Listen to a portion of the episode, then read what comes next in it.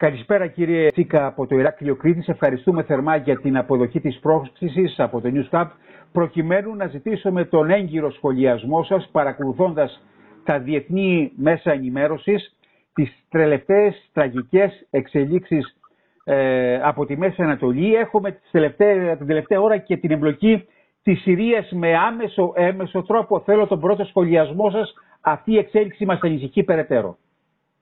Ναι, κοιτάξτε. Ε, να σας πω ποια είναι η βασική μου εκτίμηση για τα, για τα γεγονότα. Η εκτίμησή μου για τα γεγονότα αυτά που αρχίζουν με την τρομοκρατική επίθεση της Χαμάς στο νότιο Ισραήλ δεν έχει να κάνει με την ουσία του Παλαιστινιακού. Δεν είναι η αφορμή το Παλαιστινιακό. Το Παλαιστινιακό είναι ένα πρόσχημα. Αυτό το οποίο γίνεται είναι μια προσπάθεια του Ιράν να εμποδίσει την εξελισσόμενη προσέγγιση του Ισραήλ με μετριοπαθείς αραβικές χώρες και κυρίως την προσέγγιση του Ισραήλ με τη Σαουδική Αραβία. Mm-hmm. Και τη Σαουδική Αραβία λόγω ε, θέσης, μεγέθους, πετρελαϊκών αποθεμάτων και λόγω του ρόλου της σαν προστάτη των ιερών πόλεων του Ισλάμ, της Μέκας και της Μεδίνας που βρίσκονται στο έδαφος της, παίζει ένα πολύ σημαντικό ρόλο στον αραβικό και μουσουλμανικό κόσμο και ευρύτερα ε, στην, στην περιοχή της Μέσης Ανατολής και του Περσικού κόλπου.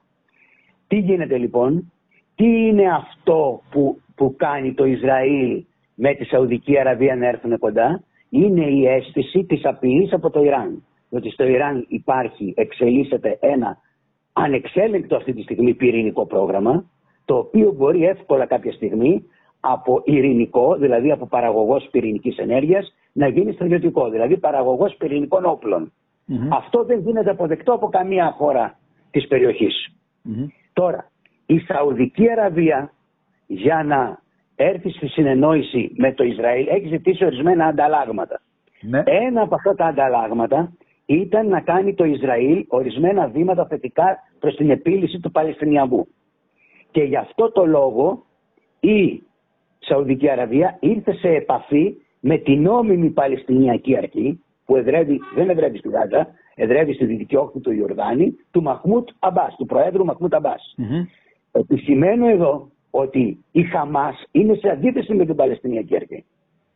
Έχουν κάνει και εμφύλιο πόλεμο μεταξύ τους, έχουν συγκρουστεί και ένοπλα και μετά από αυτή την ένοπλη σύγκρουση μπόρεσε η Χαμάς, που είναι μια Ισλαμιστική οργάνωση, να αναλάβει τον έλεγχο στη λωρίδα της Γάζας.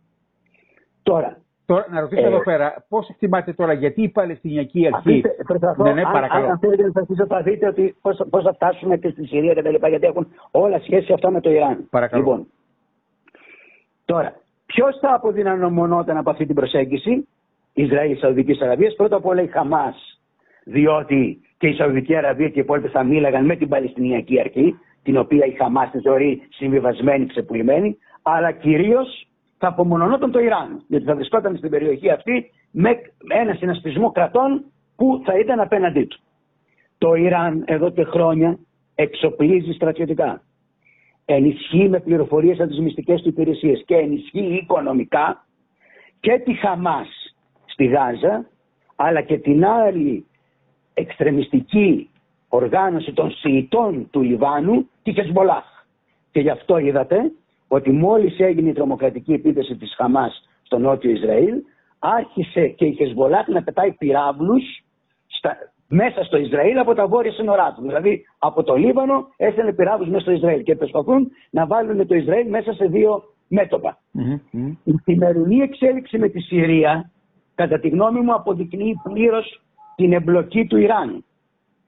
Γιατί, διότι στη Συρία υπάρχουν Ιρανικές πολιτοφυλακές, Ιρανικές δυνάμεις που καθοδηγούνται από τους φρουρούς της Επανάστασης στο Ιράν, οι οποίες είναι σύμμαχοι του δικτατορικού καθεστώτος Άσαντ στη Συρία.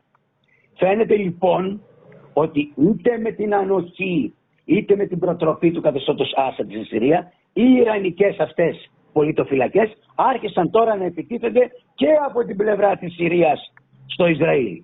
Και απάντηση του Ισραήλ είναι να επιτεθεί σε αυτούς τους στόχους από τους οποίους εκτοξεύτηκαν πυραυλικές επιθέσεις εναντίον του από τη Συρία. Λέτε ευθέως ότι η αναβαθμισμένη λοιπόν επιχειρησιακή ικανότητα της Χαμάς ε, προέρχεται από τη στήριξη του Ιράν. όσοι ξέρουν τις δυνατότητες που είχε η Χαμάς μέχρι θεωρούν ότι ουδέποτε είχε η Χαμάς τέτοιες δυνατότητες. Δηλαδή τώρα έχουν ας πούμε πολλαπλούς εκτοξευτές πυράβλων, μια εκπαίδευση ανθρώπων που θυμίζουν πολύ τη Χεσμολάχ του Λιβάνου και ούτω καθεξής. Όλοι λοιπόν οι γνωρίζοντες εκεί στην περιοχή με τους οποίους και εγώ έχω ε, επικοινωνήσει λένε ότι αυτός ο εξοπλισμός και η εκπαίδευση παρέχεται από το Ιράν. Είτε απευθείας είτε μέσω της Χεσμολάχ του, του Λιβάνου, την οποία την έχει δημιουργήσει το ίδιο το, ε, το ίδιο το Ιράν. Πολύ σωστά είπατε ότι η Παλαιστινιακή Αρχή είναι σε αντίθεση με τα στελέχη, την οργάνωση της Χαμάς, όμως πώς αυτή αναπτύχθηκε υπογείως τόσο αριστοτεχνικά στην καρδιά ε, του Παλαιστινιακού κράτους; Κοιτάξτε, μέχρι κάποια στιγμή δεν υπήρχε. Ούτε αυτή τη στιγμή υπάρχει Παλαιστινιακό κράτος. Έτσι είναι ζητούμενο να υπάρχει Παλαιστινιακό κράτος. Υπάρχουν όμως αυτόνομα Παλαιστινιακά εδάφη υπό τη διοίκηση, την, την αυτοδιοίκηση της Παλαιστινιακής Αρχής.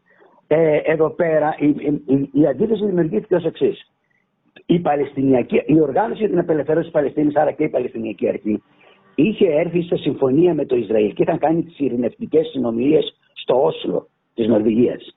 Με βάση αυτές τις ειρηνευτικές συνομιλίες μπόρεσε και εγκαταστάθηκε η Παλαιστινιακή Αρχή στα κατεχόμενα Παλαιστινιακά εδάφη. Ήταν η πρώτη φορά που μπόρεσε ο Γιασέρα Ραφάτ, ο ιστορικός ηγέτης των Παλαιστινίων, να πάει να εγκατασταθεί στα Παλαιστινιακά εδάφη. Τότε και η δυτική όχθη του, του Ιορδάνη, που είναι στα ανατολικά του Ισραήλ, και η Γάζα, που είναι στα δυτικά του Ισραήλ, υπήρχαν υπό την διοίκηση της Παλαιστινιακής Αρχής.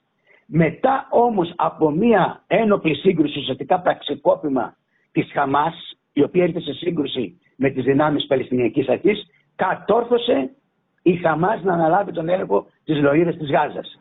Φυσικά, για να είμαστε δίκαιοι, πρέπει να σας πω ότι οι συνθήκες στη λωρίδα της Γάζας είναι πολύ δύσκολες, της διαβίωσης εννοώ των κατοικων Και επομένως εκεί πέρα υπάρχουν περισσότερες πιθανότητες κανείς να στρατολογεί ε, ριζοσπάστες, ας πούμε, ε, μαχητές, ταντάρτες, τρομοκράτες από αυτά, από αυτά τα βαθιά δυσαρεστημένα στρώματα που ζουν σε αυτές τις συνθήκες της, ε, της, ε, της ανέχειας. Και το πρόβλημα είναι ότι από τότε που ανέλαβε η Χαμάς τον έλεγχο της Ρωσίδας της Γάζας, άρχισε να πετάει πυράβλους στο εσωτερικό του Ισραήλ, με αποτέλεσμα και το Ισραήλ να απαντάει με πυραυλικές επιθέσεις εναντίον της Χαμάς από το δικό του έδαφος μέσα στην, ε, μέσα στην ε, Γάζα. Να διευκρινίσω εδώ το εξής που είναι κατά τη γνώμη μου κρίσιμο για την, για το, για την, για τον, δούμε την, για την οπτική γωνία της κρίσης. Mm-hmm. Ενώ η οργάνωση για την απελευθέρωση της Παλαιστίνης, η ΦΑΤΑΚ που είναι η μεγαλύτερη οργάνωση ε, της, της, της PLO και η Παλαιστινιακή Αρχή δέχονται την επίλυση του Μεσανατολικού στη βάση των δύο κρατών, δηλαδή ενός Ισραήλ που θα έχει όμως ασφαλή σύνορα και ενός ανεξάρτητου Παλαιστινιακού κράτους που θα μπορεί να είναι βιώσιμο, αυτό εξάλλου ζητάει όλη η διεθνής κοινότητα, ο ΙΕ, όλες οι μεγάλες χώρες κλπ. Η Χαμάς δεν δέχεται τη λύση των δύο κρατών. Το καταστατικό της λέει καταστροφή του κράτους του Ισραήλ. Αυτές οι δύο στρατηγικές των δύο αυτών παραγόντων, ας πούμε, στα Παλαιστινιακά εδάφη, δεν είναι συμπληρωματικές, είναι αντίθετες. Αλληλοαποκλείονται. Επομένως, υπ' αυτή την έννοια η Χαμάς δεν είναι παράγοντας επίλυσης του, ε, του, του Παλαιστινιακού. Κύριε Τσίκα, ε, έμεσα εμπλέκεται το Ιράν. Φοβάστε άμεση εμπλοκή και ένα γενικευμένο πόλεμο εμπλοκής στην περιοχή; Κοιτάξτε, νομίζω ότι το Ιράν δεν θα εμπλακεί Γιατί δεν θα εμπλακεί απευθείας, γιατί ξέρει πολύ καλά ότι αν εμπλακεί θα καταστραφεί η, η, η στρατιωτική του υποδομή και εν πολύ στην οικονομία του.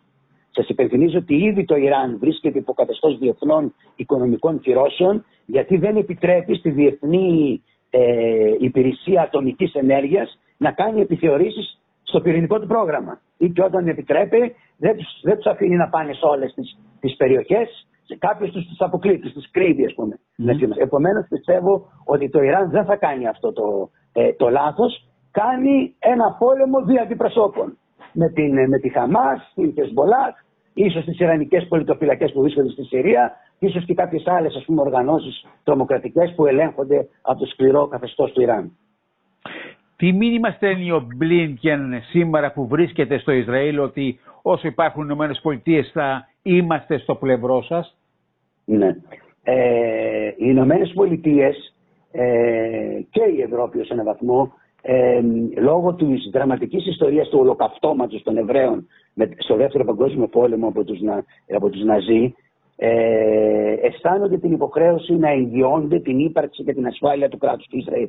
Και γι' αυτό οι ΗΠΑ έχουν ειδικούς δεσμούς ασφάλειας με το, με, το, με, με το Ισραήλ. Ειδικά δε τώρα μετά αφού ε, πώς να το πω, αφού έγινε αυτή η τρομοκρατική επίθεση της Χαμάς μέσα στο έδαφος του, ε, του Ισραήλ, είναι αναφυσβήτητο ότι οι Αμερικανοί θα, ε, θα, το, θα το συμβολήσουν αυτό και νομίζω ότι η επίσκεψη Μπλίνκεν τόσο κοντά από την επίθεση νομίζω ότι αυτό δείχνει. Πολλούς συμβολισμούς, πολλά μηνύματα, ναι, ναι. Ναι, έχει και ένα άλλο συμβολισμό. Εκτός ναι. από το Ισραήλ, αύριο ο Μπλίνκεν, υπουργός εξωτερικών, τον είπα, θα πάει στην Ιορδανία όπου εκτός από τον βασιλιά της Ιορδανίας τον Αμπτάλα, που παίζει σημαντικό ρόλο στο Παλαιστινιακό, θα συναντήσει και τον πρόεδρο της Παλαιστινιακής Αρχής, mm-hmm. τον Μαχμούτ Αυτό δείχνει ότι οι Αμερικανοί και εν πολλής η διεθνής κοινότητα βρίσκουν στον πρόεδρο της Παλαιστινιακής Αρχής έναν συνομιλητή για μια μελλοντική επίλυση του Μεσανατολικού και του Παλαιστινιακού ζητήματος. Και ότι αυτόν θεωρούν έγκυρο συνομιλητή και φυσικά δεν θεωρούν τρομοκρατικές οργανώσεις και καθόλου τη Χαμάς. Εδώ πέρα είναι ένα, ένα κάπως ε, ε, ελπιδοφόρο, διότι η ενίσχυση της Παλαιστινιακής Αρχής και του Προέδρου Μαχμούτ Αμπά θα είναι σημαντικός παράγοντας κάποια στιγμή να μπορέσουν να ξαναρχίσουν συνομιλίες για την επίλυση του Παλαιστινιακού ζητήματος. Πρώτο τελευταίο ερώτημα, ο ρόλος της Τουρκίας και του Ερντογάν, ο οποίος μετά την επανεκλογή ε, ως πρόεδρος στην χώρα του ε, προσπάθησε να δείξει ένα πρόσωπο ότι έρχεται κοντύτερα στην Ευρώπη, στη Δύση, στις Ηνωμένες Πολιτείες. Ωστόσο, οι εξελίξεις στο Ισραήλ οι τελευταίες αποκάλυψαν το πραγματικό του προσωπείο. Απείλησε τόσο την Αμερική όσο και την Ευρώπη, έστειλε πολλαπλά μηνύματα και έμεση εμπλοκής ακόμα βαθύτερα στη Συρία. Κοιτάξτε, πράγματι ο Ερντογάν παίζει σε πολλά ταμπλό. Το έχει παίξει και σε άλλα ζητήματα. Πρώτα απ' όλα αυτό το επιτρέπει η σημαντική γεωγραφική και γεωπολιτική θέση της Τουρκίας. Mm-hmm. Στο σημείο που είναι έχει ένα πολύ καλό γεωπολιτικό οικόπεδο. Συνορεύει με πολλές χώρες και της Μέσης Ανατολής, έτσι, με τη Συρία, με το Ιράν, με το Ιράκ κλπ. Άρα έχει ρόλο εκεί, αλλά και προσωπικά ο Ερντογάν του, του αρέσει ας πούμε να παίζει ε, πολλαπλό παιχνίδι. Εγώ δεν πιστεύω ότι θα έρθει σε σύγκρουση με τη Δύση ο Ερντογάν σε βάθος. Mm-hmm. Όμως πράγματι επειδή και η ιδεολογία του, του Ερντογάν είναι ένα ήπιο Ισλάμ έχει ιδεολογικές συγγένειες και γι' αυτό ε, με τη Χαμάς είχε σχέσεις και ο αρχηγός της Χαμάς είχε πάει κάποιες φορές και στην Τουρκία επειδή είχε συναντηθεί με τον Ερντογάν. Επίσης πρέπει να ξέρουμε ότι και ένα, ένα τμήμα της τουρκικής κοινωνίας, το πιο ας πούμε θρησκευόμενο, το πιο έντονα Ισλαμικό, ναι, ναι. αισθάνεται συγγένεια με, γενικά με την Παλαιστινική υπόθεση και με τη Χαμάς. Ε, να σας πω ας πούμε τις σχέσεις του Ερντογάν που είχε με τους αδερφούς μουσουλμάνους της Αιγύπτου, έτσι, που αυτή η ριζοσπαστική οργάνωση που σήμερα είναι υπό απαγόρευση στην Αίγυπτο, είναι η οργάνωση από την οποία έχει προέρθει η Χαμάς στην Παλαιστινιακή λωρίδα της Γάζας. Επομένως πρέπει να μιλήσει ο Ερντογάν και με το κοινό του αυτό. Δεν μπορεί να το εγκαταλείψει εντελώς αυτό το κοινό γιατί αυτό το κοινό στρέφεται κυρίως φιλικά προς ας πούμε την υπόθεση αυτή. Εγώ νομίζω ότι είναι μάλλον σε κάποια αμηχανία διότι ε, θέλει, δεν θέλει να καταστραφεί εντελώς την προσέγγιση του με το Ισραήλ την οποία έχει αρχίσει τους τελευταίους ε, μήνες, χωρίς όμως να δείξει ότι αφίσταται των αρχών και των διακηρύξεών τους, ειδικά για το θέμα της Μέσης Ανατολής και το, ε, και το Παλαιστινιακό. Ίσως θελήσει να παίξει και ένα μεσολαβητικό ρόλο, μια και έχει υποτίθεται κάπως καλές σχέσεις και με τις δύο ε, πλευρές. Δεν είναι εύκολο, το Μεσανατολικό είναι ένα, ένα παιχνίδι για, μεγάλο, για πολύ μεγάλους παίκτες. Ίσως να θελήσει να παίξει μια διαμεσολάβηση για την απελευθέρωση εχμαλώτων του Ισραηλινού, ε, εχμαλώτων και ομήρων που έχει πάρει η Χαμάς, ε, ένθεν κακήθεν από τις δύο πλευρές ανάμεσα στο Ισραήλ και τη Χαμάς. Εντάξει, αυτό μπορεί να γίνει κάποια στιγμή για ανθρωπιστικούς λόγους, ας πούμε.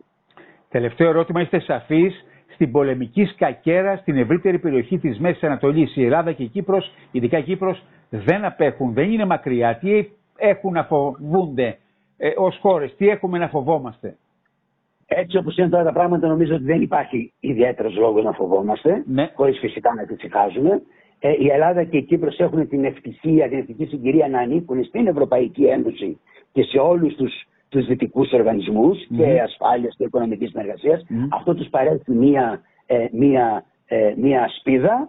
Ε, φυσικά πάντοτε πρέπει να είναι κανείς ε, σε μια επαγρύπνηση, μήπως υπάρξουν κάποιες τρομοκρατικές επιθέσεις, η διέλευση ε, τρομοκρατών, ας πούμε, από την Ελλάδα και την, ε, και την Κύπρο, χωρίς όμως να δημιουργείται κάποιο θέμα πανικού ή κάποιο θέμα ότι τώρα πρόκειται να πάθουμε κάτι. Νομίζω ότι έτσι όπως είναι τα πράγματα, δεν υπάρχει ε, διάχυση της κρίσης και προς τη δική μας. Ποιος θέλει. Άμεσος κίνδυνος. Κύριε Τσίκα, σας ευχαριστώ θερμά για τον σχολιασμό των ε, γεγονότων. Να είστε καλά και εγώ σας ευχαριστώ.